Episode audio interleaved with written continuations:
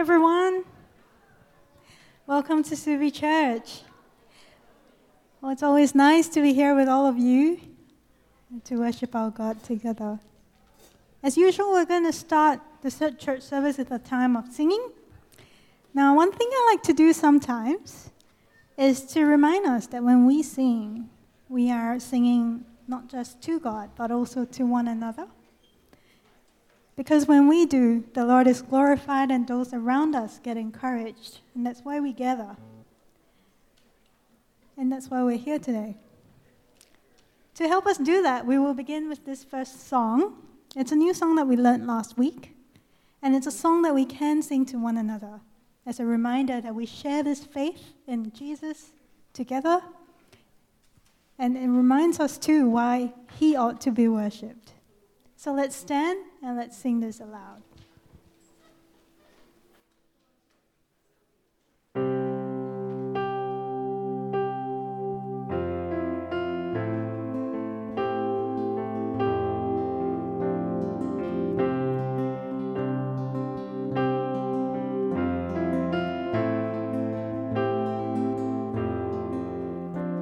There is one gospel on which I stand for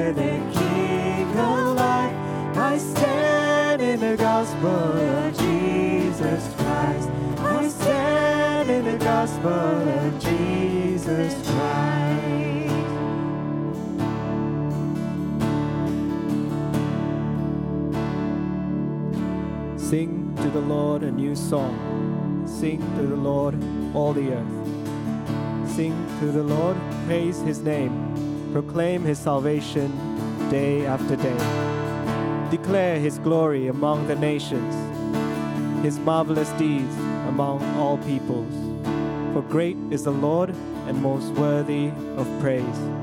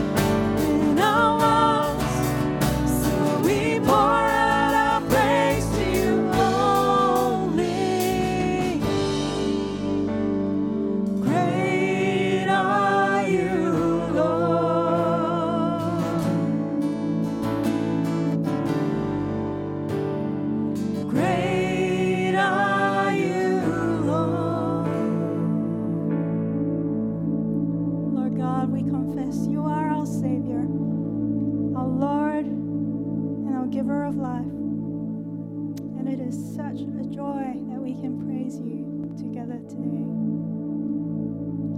Please help us see you in your greatness and in your holiness today, Lord, as we worship you.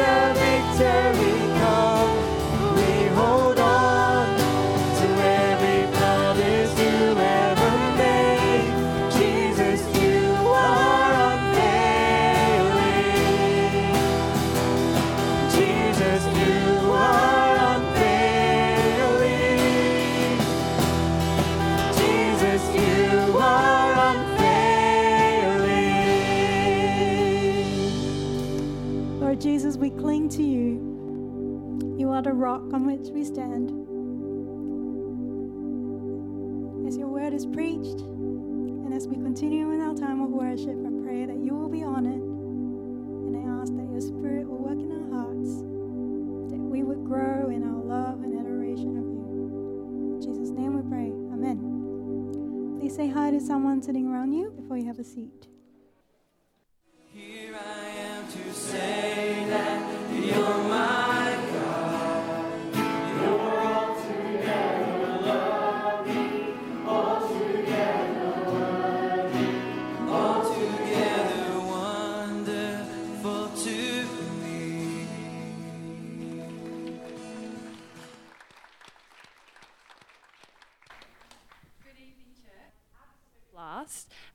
Subi Youth Camp a few weeks ago now, and we'd love to extend a special thank you to all of uh, the youth leaders and all of the volunteers who cooked for us, came out and served us, um, and just made it such an awesome camp. And a special thank you to Caden Smith, who's here tonight, who put this uh, together for us. Um, so, Subi Youth is a ministry that runs every single Friday night during the school term uh, for students in years 7 to 12.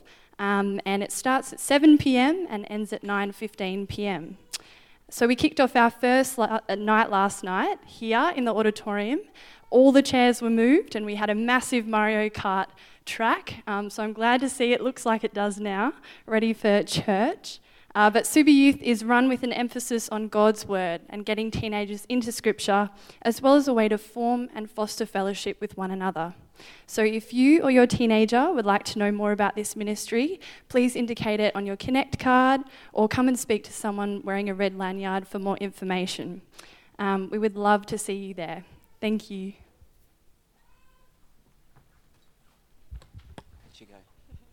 Okay, I get to do a happy sad. Um, I'm here to thank Annabelle and also to farewell her. And Jordan would love to do it, but we made sure he didn't come tonight because it's his wife's birthday and he needed to spend time with her. So Annabelle was very gracious to come up and do the spotlight, and we thank you for it. But Annabelle has been um, on staff for three years, an intern for a year, and then two years on staff um, part time and working with Jordan in the youth. And um, she's been doing a great job. She's been a delight to have on staff, I'm told.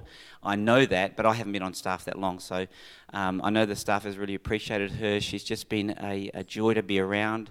And, um, you know, she's just so teachable, and yet she's also willing to speak um, grace and truth into people's lives and does it so gently.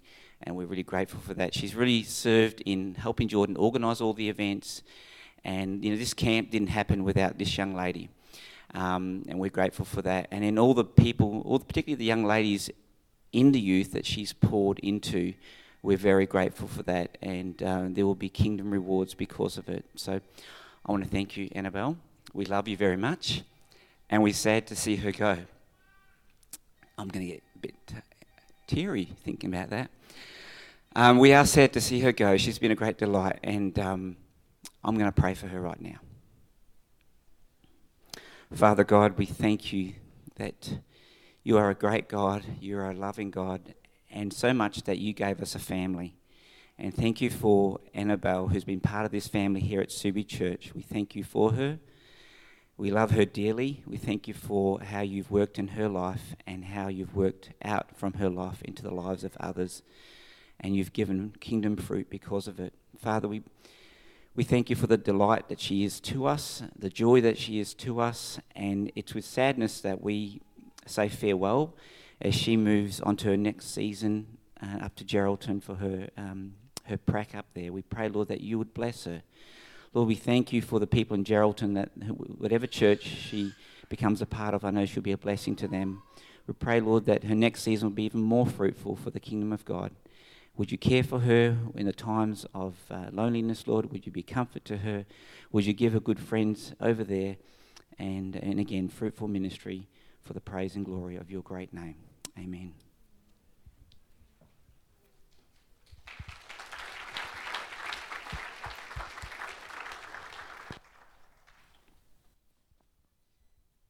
What a wonderful thing to see our youth ministry has blossomed. And thank you very much, Annabelle. It is scripture time. We do have a very short scripture. So before the kids goes away, let's do the scripture. Do you remember the verse? It's 1 Peter chapter 1, verse 15 to 16. We're going to say it together, yeah? One, two, three. But just as he who called you is holy, be so be holy in all you do.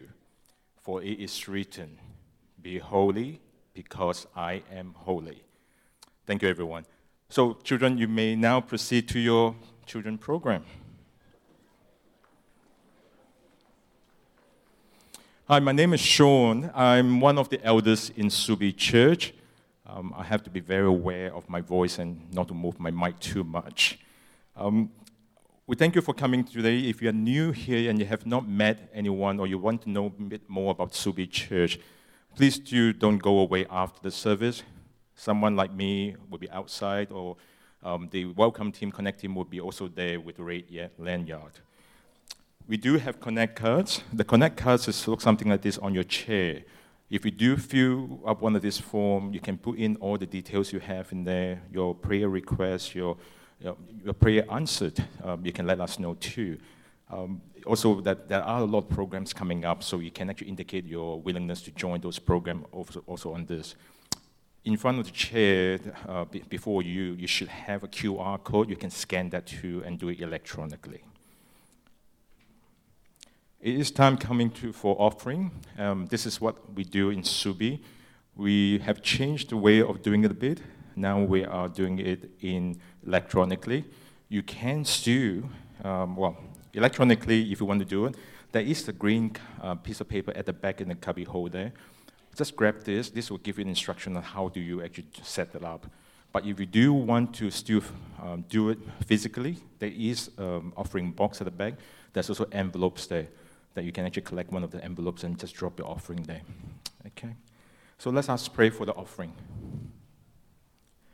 Father Lord, we thank you for your wonderful gift to us.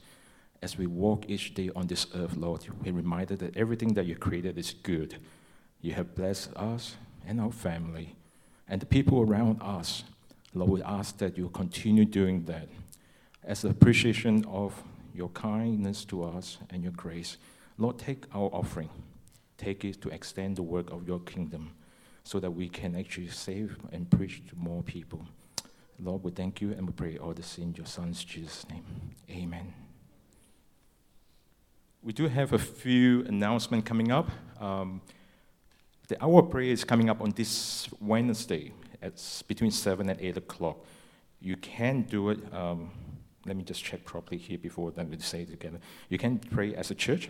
If you prefer to join us online, we can also send out the link to you, and you can just log on and pray at home in your comfort. We do have a community coffee morning coming up on Saturday, the 18th of February, which is this coming Saturday morning between 10 a.m. and 12 noon, just at a cafe here. It's a ministry to outreach to the community here, around here. I don't know whether you have been here on Saturday morning. The Subi Farmers Market is open and there's a lot of people walking around. Sometimes they just keep on looking into the church and see what's going on inside. Um, it's a great opportunity to invite those people in and have a cup of coffee and just share the morning with them. Nourish is starting up again. It will be a five session starting from 2nd of March to 30th of March between 6.30 p.m. to 8.30 p.m. in the church cafe 2. Nourish is a ministry where people from all street services get together come together to learn, not just to have a spiritual uh, intake, but we do have a physical meal too. We share a meal together, we discuss things, we talk about things, and we learn things too. And Pastor Chin and our Connect Ministry Director Tracy Johnson will be teaching. This session will be talking about Exodus, in a series of Exodus. We will discover God's goodness and faithfulness as He rescued His people out of slavery in Egypt through the salvation, through this salvation, God shows a pattern for our great salvation in Christ. And the dinner would be $10 per session. We, my wife and myself, we came to one of this session uh, last year. It was a great session. We can spend the time talking to p- different people and share that evening. Some of the people we have not seen from because of other services too.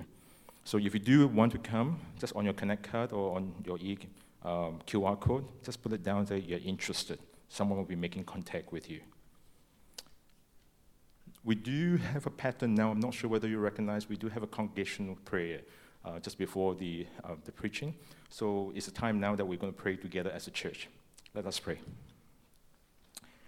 Our Father in heaven, we humbly come before you and acknowledge that you are the Lord Almighty. You are sovereign and in control of all things. You are holy, and we are not. Yet we have drawn near to us, or you have drawn near to us through Jesus Christ by his, your Spirit. Even though we are sinful beings, you have loved us and gave us your Son. We confess our sins before you, Lord. We have not obeyed you as you have called us to. We have not worshipped you as you we should in our daily lives. But yet in Christ, you have forgiven us. In your goodness, grace, and mercy, you have adopted us into your family through the death and resurrection of Christ. We are thankful for all that you have done for us, We acknowledge that we are blessed beyond measure. We pray for the concern of the world right now. We pray for those people who have been affected by the earthquake in Turkey. We grieve to hear so many lives has been lost, and we pray for the mercy and grace to be upon these people there. We pray for those who have lost loved ones, that you will comfort them and be with them. Draw near to them. We pray that they will turn their eyes to Christ and draw hope, strength from Him. We pray for the good response to the crisis and for the aid to be sent to the everyone who needs. We pray for all the churches in Perth that are meeting this weekend. We pray for those churches continue to be God's light in our nation. May they be faithful witness to Christ and faithful to the word of Scripture. May our brothers and sisters in Christ be blessed this weekend as they hear from your word today. We pray for ourselves today. We thank you for another weekend that we can come together to sing praises and hear from you. May, you, may your spirit work in us to prepare our hearts to receive your word. Please give us the rich abundance of your grace today and fill our minds with your truth.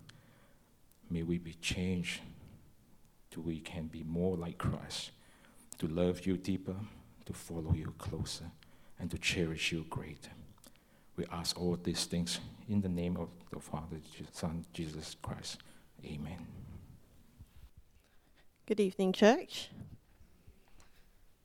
This week's Bible reading is taken from Romans chapter 1, verses 1 to 17. Uh, if you're able to, uh, we invite you to stand as we honor God's word together. Romans chapter 1, verses 1 to 17. Paul, a servant of Christ Jesus, called to be an apostle and set apart for the gospel of God, the gospel he promised beforehand through his prophets in the Holy Scriptures regarding his Son, who, as to his earthly life, was a descendant of David, and who, through the Spirit of holiness, was appointed the Son of God in power by his resurrection from the dead, Jesus Christ our Lord through him we received grace and apostleship to call all the Gentiles to the obedience that comes from faith for his name's sake. And you also are among those Gentiles who are called to belong to Jesus Christ. To all in Rome who are loved by God and called to be his holy people, grace and peace to you from God our Father and from the Lord Jesus Christ. First, I thank my God through Jesus Christ for all of you, because your faith is being reported all over the world. God, whom I serve in my spirit in preaching the gospel of his Son, is my witness how constantly I remember you in my prayers at all times. And I pray that now, at last, by God's will, the way may be opened for me to come to you. I long to see you, so that I may impart to you some spiritual gift to make you strong that is, that you and I may be mutually encouraged by each other's faith. I do not want you to be unaware, brothers and sisters, that I planned many times to come to you, but have been prevented from doing so until now, in order that I might have a harvest among you, just as I have had among the other Gentiles. I am obligated both to Greeks and non Greeks, both to the wise and the foolish. That is why I am so eager to preach the gospel also to you who are in Rome. For I am not ashamed of the gospel, because it is the power of God that brings salvation to everyone who believes, first to the Jew, then to the Gentile. For in the gospel the righteousness of God is revealed, a righteousness that is by faith from first to last, just as it is written, the righteous will live by faith. Please be seated. Great to see everyone tonight. I'd just like to draw your attention to the screen. There's a little uh, video that I'd like to show that will just set the scene, set the context for tonight's talk.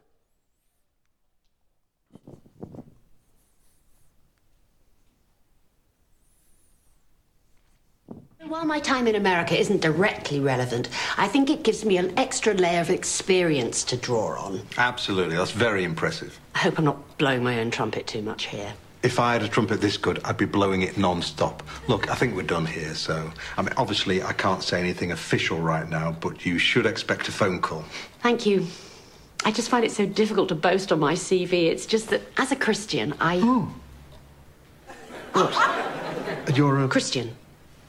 Yeah, okay. Uh, Is that a. no, not at all. Y- You don't seem to mention it anywhere here. Well, why would I? No, fair point. I'm not planning to run your polymer factory along biblical lines. Oh, no. Could you just give me a second, please? Denise, may I borrow you for a second? I'm just interviewing Patricia Hughes here. Oh, Patricia, how wonderful to meet you. Do you know, we're all so excited that you've applied for this role. It's really very flattering when somebody of your caliber. Yeah. Okay. There's a problem with me being a Christian, isn't there? Absolutely not, legally speaking. But you both seem uncomfortable for some reason. Uh, do you think that it makes me untrustworthy? No. Incompetent? A bit weird? I see. Well, in that case, I'll just withdraw my application. Oh, now. It's funny, isn't it? It's been perfectly normal to be a Christian in this country for the last 1500 years or so. But now, well, Really sorry about this. it's fine. I forgive you.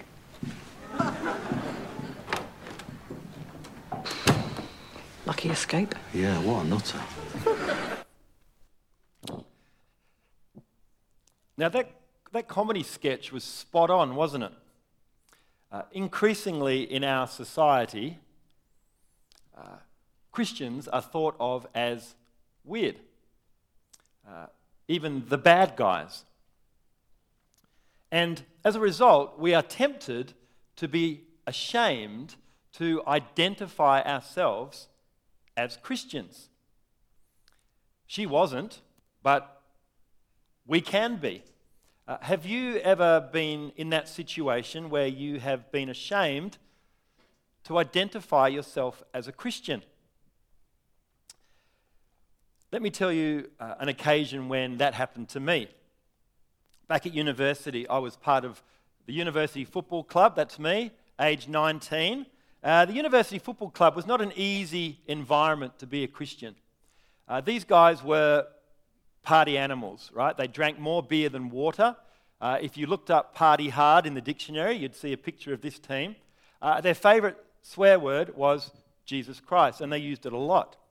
And the only, uh, the only exposure that they had to Christian things was the chapels that they were forced to go to at school, where the chaplain never opened the Bible, and, to, and the exposure to Jesus in the Jesus movies that we watched during religious education, because that's what we did. And, and the Jesus that you saw in these Jesus movies, Jesus pretty much looked like Jesus pretty much looked like a Miss Universe contestant, right? Wearing a dress, sash around the waist, matching sandals, soft skin, looked like the kind of guy who would get sand kicked in his face down the beach, then run home and cry to mum. Now, the guys in my football team were not interested in a guy that their mum could beat up. Now, I was the only Christian in the footy club, uh, and I, it was a difficult environment to be a Christian. The cartoonist for the West Australian, he did a cartoon of each of our players in our team. And this is a picture of me. Uh, don't worry about the moustache, that's another story. But this is how the team thought of me dog collar and halo because I was a Christian. They thought I was a bit of a prude. Uh, I'd saved myself for my wife, all that kind of stuff. Now, one of the annual events at the club, what was, was called the Triple P Night, uh, where they would get blind drunk, they would eat pies, and they would have sinful entertainment.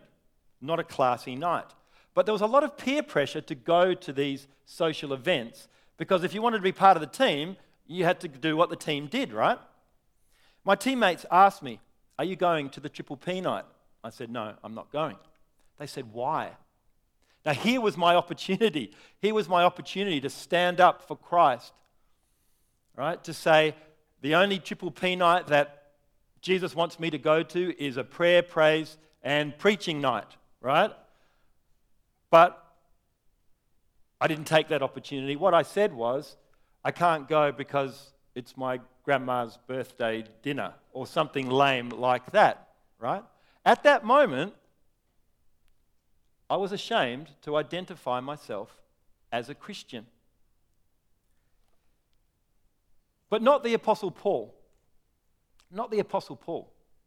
We've just heard the Apostle Paul says, I am not ashamed of the gospel. No way. I am not ashamed of it. Why? Because it is the power of God that brings salvation to everyone who believes. What did Paul grasp about the gospel that I didn't? We're going to have a look at that this evening. Now, we're in a series in Paul's letter to the Romans, uh, which has been described as the most important letter ever written. And it comes with a warning. If you take this letter seriously, it will irreversibly change the way you think about life. This letter has irreversibly changed the lives of some of our greatest leaders in Christian history. Augustine, this is really annoying. Martin Luther, John Calvin,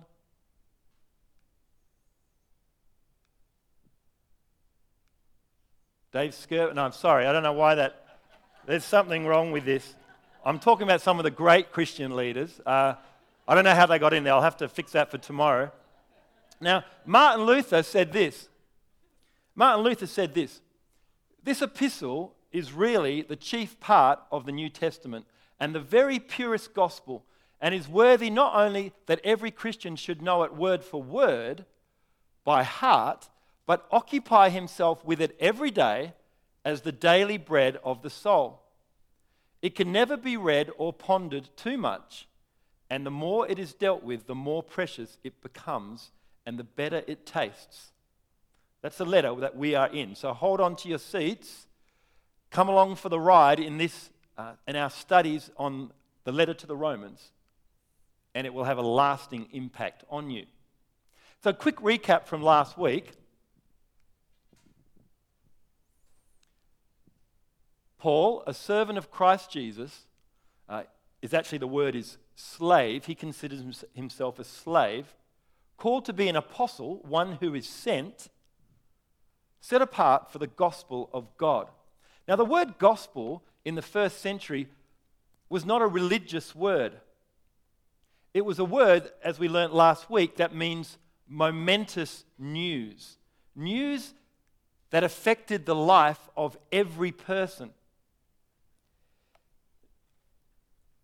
In ancient times, when important events occurred in the empire, like a new Caesar coming to power, or the army had won a great victory, then the momentous news, the gospel, would be sent to the ends of the empire because it affected the lives of every citizen of the empire.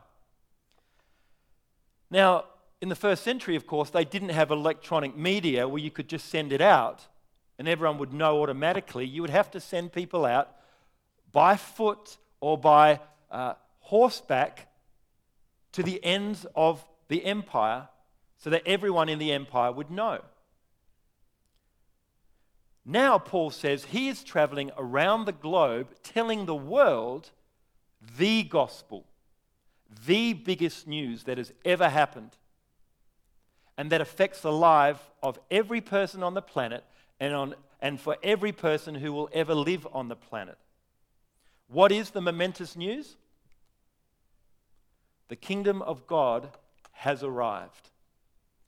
Jesus is the promised king who will rule forever, demonstrated by his resurrection.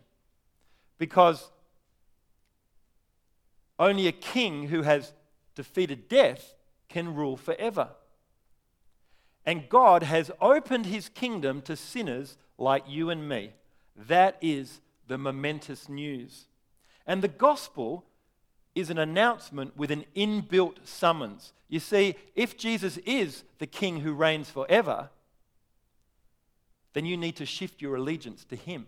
And you need to live very differently from how you were living before you knew that Jesus was King of Kings. That's what Paul means when he says that his aim is to bring about the obedience of faith. He's saying that responding to the gospel in faith is an act of obedience to God. Later in the letter in chapter 10, he says that unbelievers are those who do not obey the gospel. Not believing the gospel is an act of disobedience to God. He says in verse 14, this is from the ESV I am under obligation both to Greeks and the word is barbarians. The NIV says non Greeks. The word is barbarians. Barbarian was a word of mockery, which was used by the cultured Greeks to describe the, the, the way that uncouth foreigners sounded to their ears, right? They would talk, and the Greeks would say, I can't understand you. Ba, ba, ba, ba, ba. What are you saying? And so they were called barbarians. So Paul is saying, I'm under obligation to the cultured, to the non cultured, to the wise, to the foolish. I'm under obligation to everyone on the planet to tell them the gospel. Now, under obligation refers to a debtor's relationship to their creditor, right? When you, if you uh, owe someone a lot of money, if you're severely in debt, then your life no longer really belongs to you, to you, does it? It belongs to your creditor. You can't spend money however you want to spend it. The creditor has first and final say in how you spend your money. So Paul thought of himself as a debtor to those who had not heard about Jesus. Now, but why did he owe them? Because he knew that he was no more deserving of salvation than they were. And he, this placed him under obligation to King Jesus. Paul had a bright future. He had a great education, he had great connections, he was on the way up. But his future no longer belonged to him. Every spare resource of his, every uh, ounce of energy, every moment of time belonged to his creditor, Jesus Christ, King Jesus. And every person who has received the gospel is under this same debt of obligation. Uh, a pastor in the States, David Platt, he says this Every saved person this side of heaven owes the gospel to every lost person this side of hell. It's a powerful statement. We are under obligation. But even though we know we ought to preach the gospel, the fear of shame can make us less than eager to do it, right? And without doubt, Paul knew the temptation of holding back from preaching the gospel. Paul found in his travels, he went all around the world, he found in his travels that the news of King Jesus crucified was considered by the eyes of the world to be weak, to be offensive, to be foolish, to be contemptible, to be pitiable. Are you saying that I need to give my life to a guy who died pathetically on a cross? no thanks. No, we're telling you you've got to give your life to a guy who died on the cross and then rose again. The gospel is offensive to people, and you would have met, you would have, under, you would have uh, experienced that in your life. The gospel is offensive to people because it says you have a great need that you cannot meet yourself. People don't like to hear that. The gospel is offensive to moral and religious people who think, well, I'm living a good life. I don't need a savior. But the gospel says we are so wicked that only the death of the Son of God could save us. The gospel offends those who think they can find their own way to God, like an Oprah Winfrey type religion. You can just find your way to God any way you want. But the gospel says you've got to find your way to God through Jesus Christ. The gospel is, is offensive to those who are obsessed with self worship. The gospel says every person must worship King Jesus first. And preaching the gospel had been a real source of suffering for Paul. In 2 Corinthians 11, Paul says that he received five times 40 lashes minus one. I'm not sure how, why they described it that way. They could have just said 39, but the way they say it is 40 lashes minus one. Now, just imagine getting the 40 lashes minus one. How much pain you would go through. He, did, he got it just because he spoke the gospel. So you imagine getting 39 lashes and then thinking, well, if I'm just quiet, I won't get whipped again. It'd be real temptation. But he doesn't shut up about Jesus, and he gets 39 lashes again, and he gets it five times. He's beaten with rods three times, he's pelted with stones. He is shipwrecked three times. He spends a night in the open sea. He's bitten by a poisonous snake. He's uh, imprisoned. And then ultimately, he is executed. And tradition tells us that he is beheaded in Rome. But Paul is not ashamed of the gospel. He's not ashamed. I couldn't stand up and say why I didn't want to go to the Triple P night, but yet he goes through all that. He says, I'm not ashamed of the gospel because it is the power of God that brings salvation to everyone who believes. Now, the word Paul uses for power here it's a Greek word, and the word is dunamis. Can anyone think of a, an English word that uh, might use this word as a root to mean something powerful? Dynamite. Well done. It is dynamite. Now, did Paul have in mind dynamite when he wrote this letter? No, because dynamite hadn't yet been invented. But there's a reason why the inventors of dynamite used dunamis as their root word because dunamis means power. The gospel is powerful like dynamite is powerful. But while dynamite powerfully blows things up and, and destroys things, the gospel saves. In verse 18, Paul says, the wrath of God is being revealed from heaven against all the godlessness and wickedness of people. The gospel is powerful to save us from that wrath. The gospel is so powerful, it saves people who cannot save themselves. It's the only thing that can free people from their sin, from their junk. It's the only people that can bring people from death to life. We've seen that tragic earthquake in the last week. There's death. But the gospel can bring people from death to life. If they hear the gospel before they take their last breath, they will never die. They will live with God forever. Every person that God rescues, he rescues by the gospel.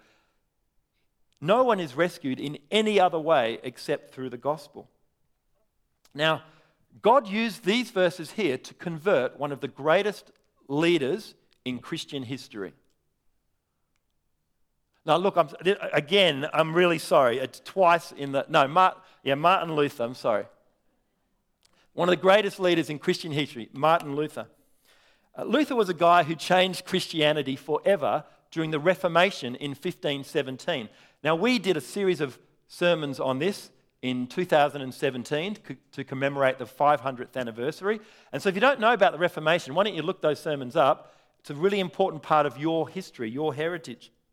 But Martin Luther began his career by studying law, uh, but his soul was troubled because uh, he knew that one day he would face God in judgment. So he left university and he entered theological college to try and sort out his soul. And in his studies, he came across chapter 1, verse 17. For in the gospel, the righteousness of God is revealed. Now, the righteousness of God can refer to God's standard of righteousness that he demands of every person and that which no one can meet. And Luther hated that phrase because he'd been taught by the academics of the day that that's what it meant in this context that the gospel reveals God's righteous standards which we can't meet. It terrified him because he knew that he was an unrighteous sinner who fell far short of God's standards and that one day he'd be punished. And this is, this is what he said. He said, I did not love God. No, I hated God.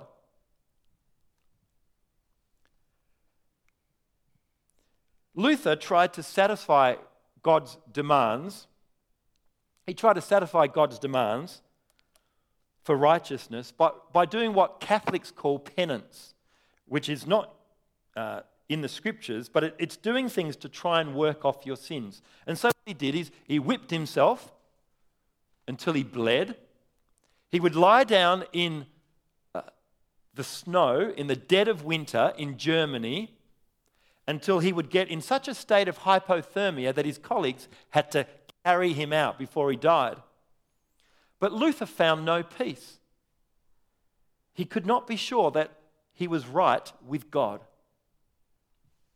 That might be like you here today. You're not sure whether you're right with God, you don't have peace. But this is what Luther said. He said, I meditated night and day on those words until at last, by the mercy of God, I understood it. For in the gospel, a righteousness from God is revealed, a righteousness that is by faith from first to last, just as it is written, He who is righteous by faith shall live.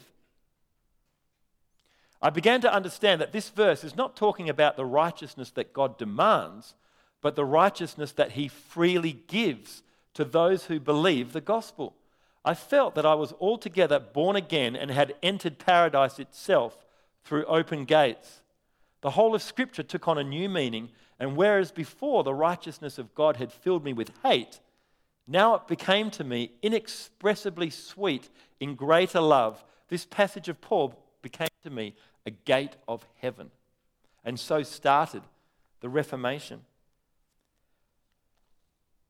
Before he had only unrest and uncertainty,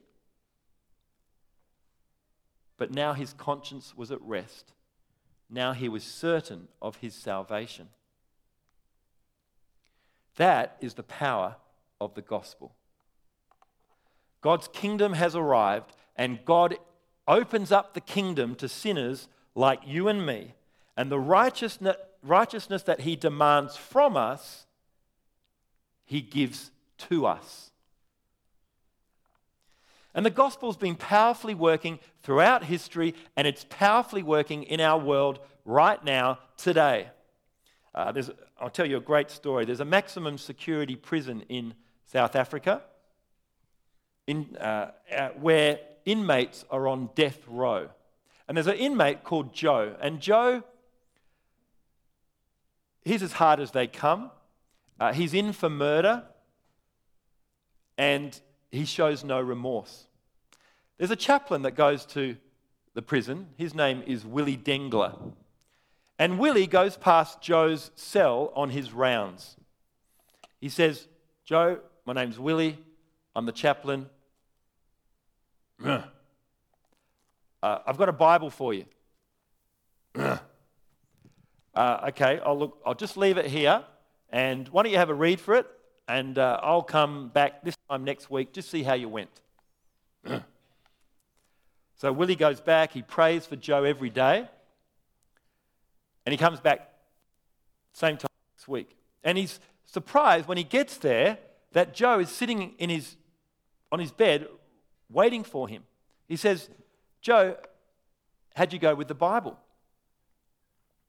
Joe lifts up his Bible and it's torn to shreds from first three quarters of it, completely torn to shreds.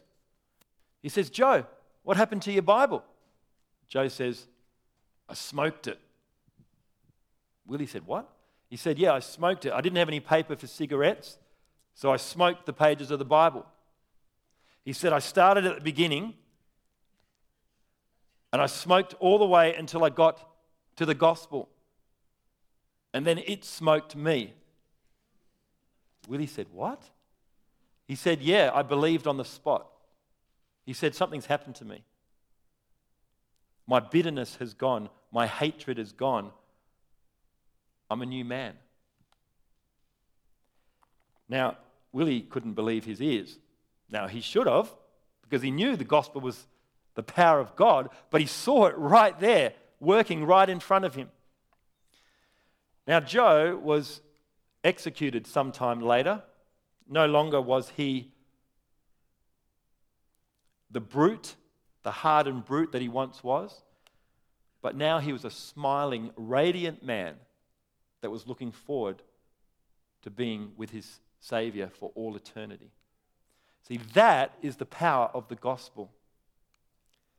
The next time you have an opportunity to share the gospel with someone, just remember you don't have to be the best communicator on the planet. You don't have to be uh, sound impressive.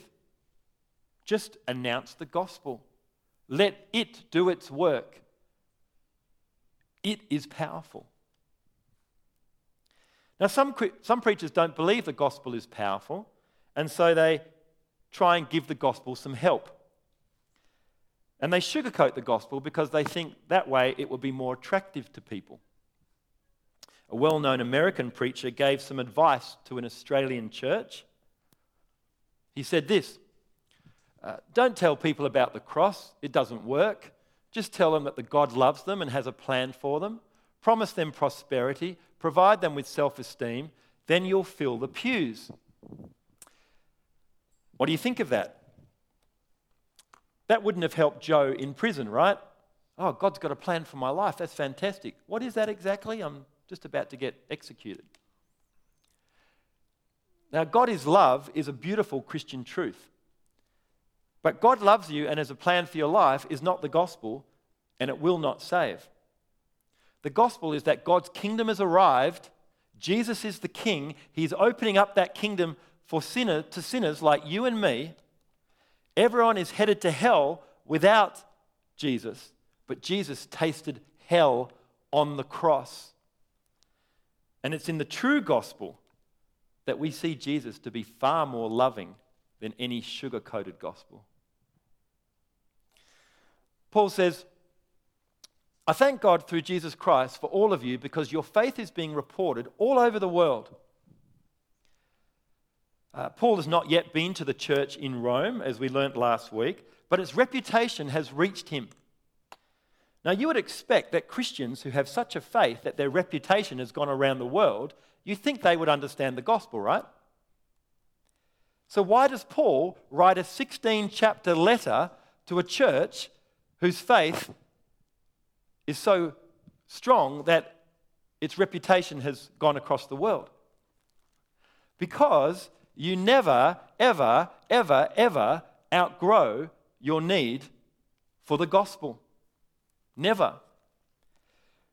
Because the gospel is the power of God for salvation. And salvation is not just conversion, salvation in the Bible is an umbrella term meaning salvation of the whole of the Christian life. So the gospel brings us to conversion, and then it takes us through trials, through temptations, through judgment, through, through uh, persecution, through death, into the presence of God. That's what the gospel does. The gospel makes us Christian, it matures us as Christian, it keeps us Christian. It is the medicine that God has prescribed for us to take every day. And that's why Paul says, I'm eager to preach the gospel to you also who are in Rome. Rome was at the center of the most powerful empire on the planet, right? You know your history. So the church in Rome is in a position of great influence, and therefore it was vital that its members be well grounded, accurately grounded in the gospel.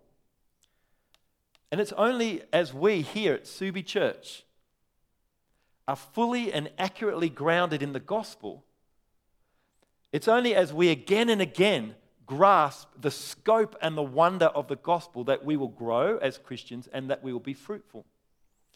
Let me finish by explaining it this way. Take a look at this slide.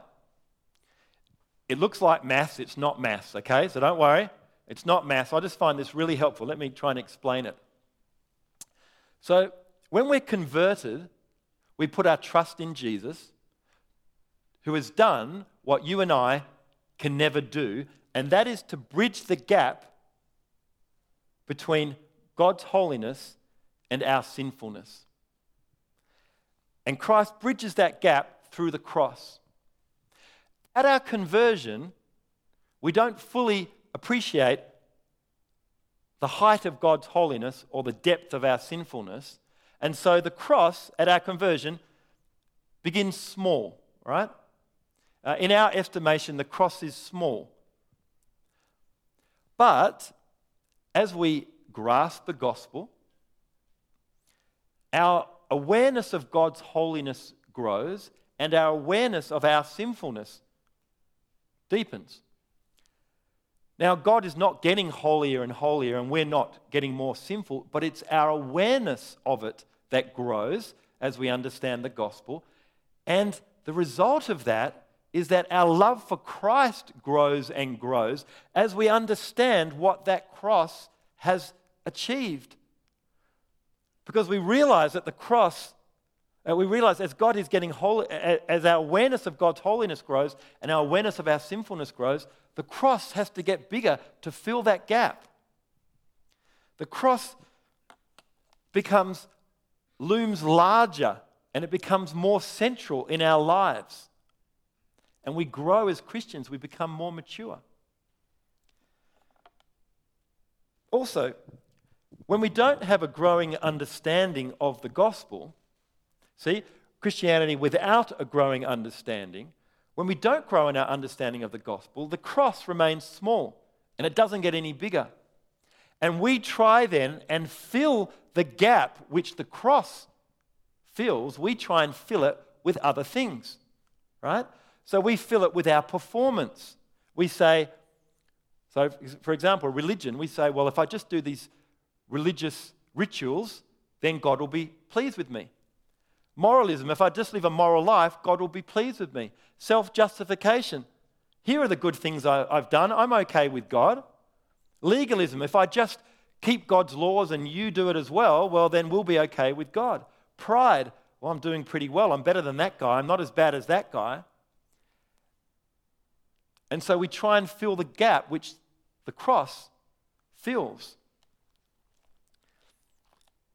And not having a growing understanding of Christ's work on the cross can lead us to buckle under the weight of our own sin. Because if the cross is not filling that gap, then we buckle under the weight of our own sinfulness. It can result in guilt fear, shame, insecurity, despair. And that's why it's vital that we're fully and we are accurately grounded in the gospel and that we again and again grasp the wonder and the scope of the gospel. And that's why, verse 9, Paul says, I'm done with that. Um, can you go to the next slide, please? God, whom I serve in my spirit in preaching the gospel of his Son. The human spirit is the deepest part, the deepest aspect of a person, is your spirit. It's actually, we get to Romans 8, Paul tells us it's the aspect of us which relates directly to God. Our spirit cries out to God's spirit. It's the deepest dimension of a person. It's what separates us from the other animals. It's not actually a soul, our soul, it's our spirit that makes us distinctive. And it's the deepest dimension of Paul's person is engaged in the service of the gospel because he knows the gospel is the power of God. How about you? Will you give the deepest dimension of your person to serving the gospel? And what will that look like? in your life? What will that look like in 2023? Amen. Let's pray. Father in heaven, we thank you for your word, your word, your gospel, which is so powerful. I pray, Lord, for those who are here this evening. If you're here this evening and you've never put your trust in the Lord Jesus, you're not confident that your sins are paid for by the Lord Jesus, then can I offer you right now an opportunity to put your trust in Jesus? Jesus, who has paid for your sins on the cross. The gospel is powerful. And if you believe in this gospel, you trust in Jesus and you submit to Jesus the King, then you, your sins are forgiven and you are saved. I'm going to give you an opportunity to, to do that right now. You might want to pray in the quietness of your own heart. Dear God, I understand that I fall short of your righteous requirements. I'm sorry. Thank you for sending Jesus to die for me. I submit to him as my king. I choose to live for him from this day on. Amen. If you've prayed that prayer, I just want to please let us know on your Connect card. Please come and see me, see one of the leaders. We'd love to help you in the next phase of your life. For those of us who are here tonight who already are Christian, Paul has told us it is so vital that we are fully and accurately grounded in the gospel, that we again and again grasp the wonder and the scope of the gospel.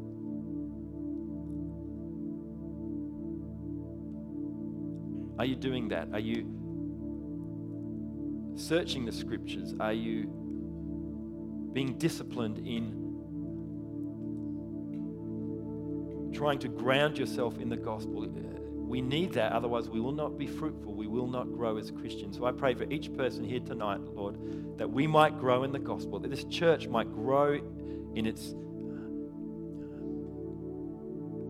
grounding in the gospel, that we might again and again grasp the wonder and scope of the gospel. And as we do that as a church, we would see the power of the gospel work amongst us in individually and as a church in our community. So I pray this in Jesus' name.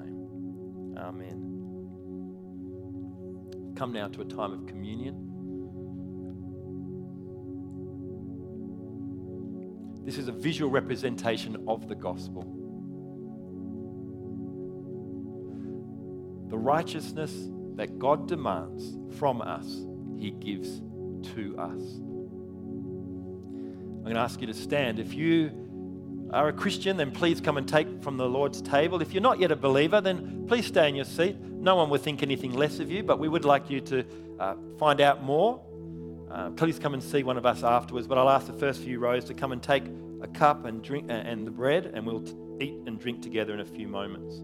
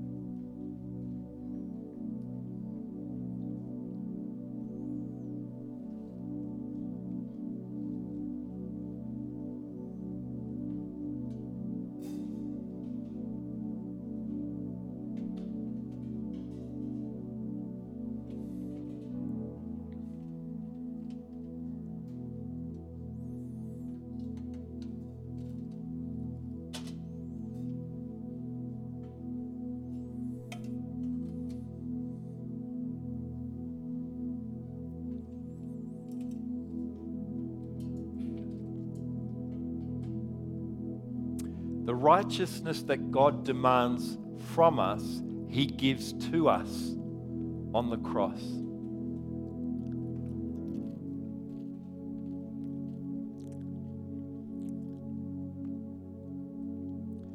Jesus tasted hell for us on the cross. Let us drink and be thankful.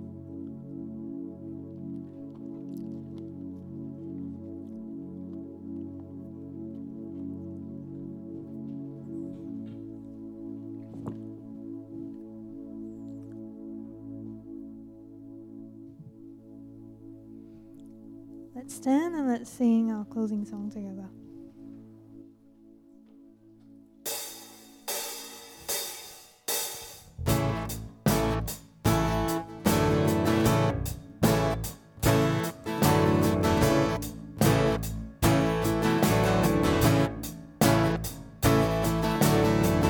By faith we see.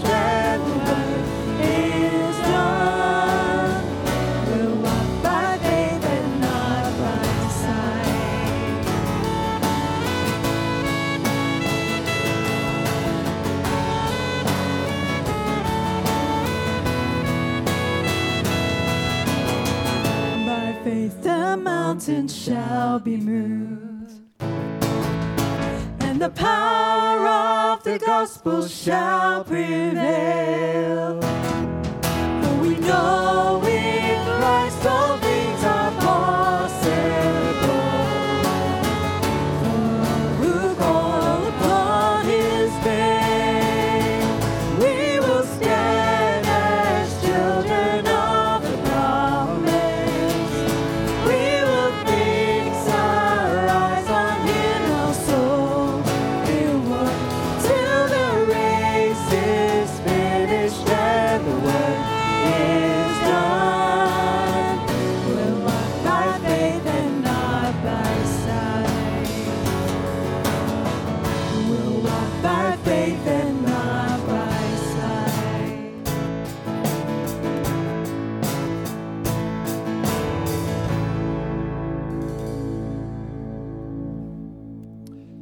get halfway through the week and you, th- and you think, what was that sermon about on the weekend? This is what it's about. So I want us to read these verses together. This is what this talk was about. Let's say it together. For I am not ashamed of the gospel, because it is the power of God that brings salvation to everyone who believes, first to the Jew, then to the Gentiles. Father, I pray that you'd bless each one of us. Pray that we'd have confidence in the gospel. We wouldn't water it down, we wouldn't sugarcoat it. And I pray that each one of us would uh, discipline ourselves to uh, work hard at understanding the gospel more and more so that we would live mature and fruitful Christian lives. And I pray this in Jesus' name. Amen.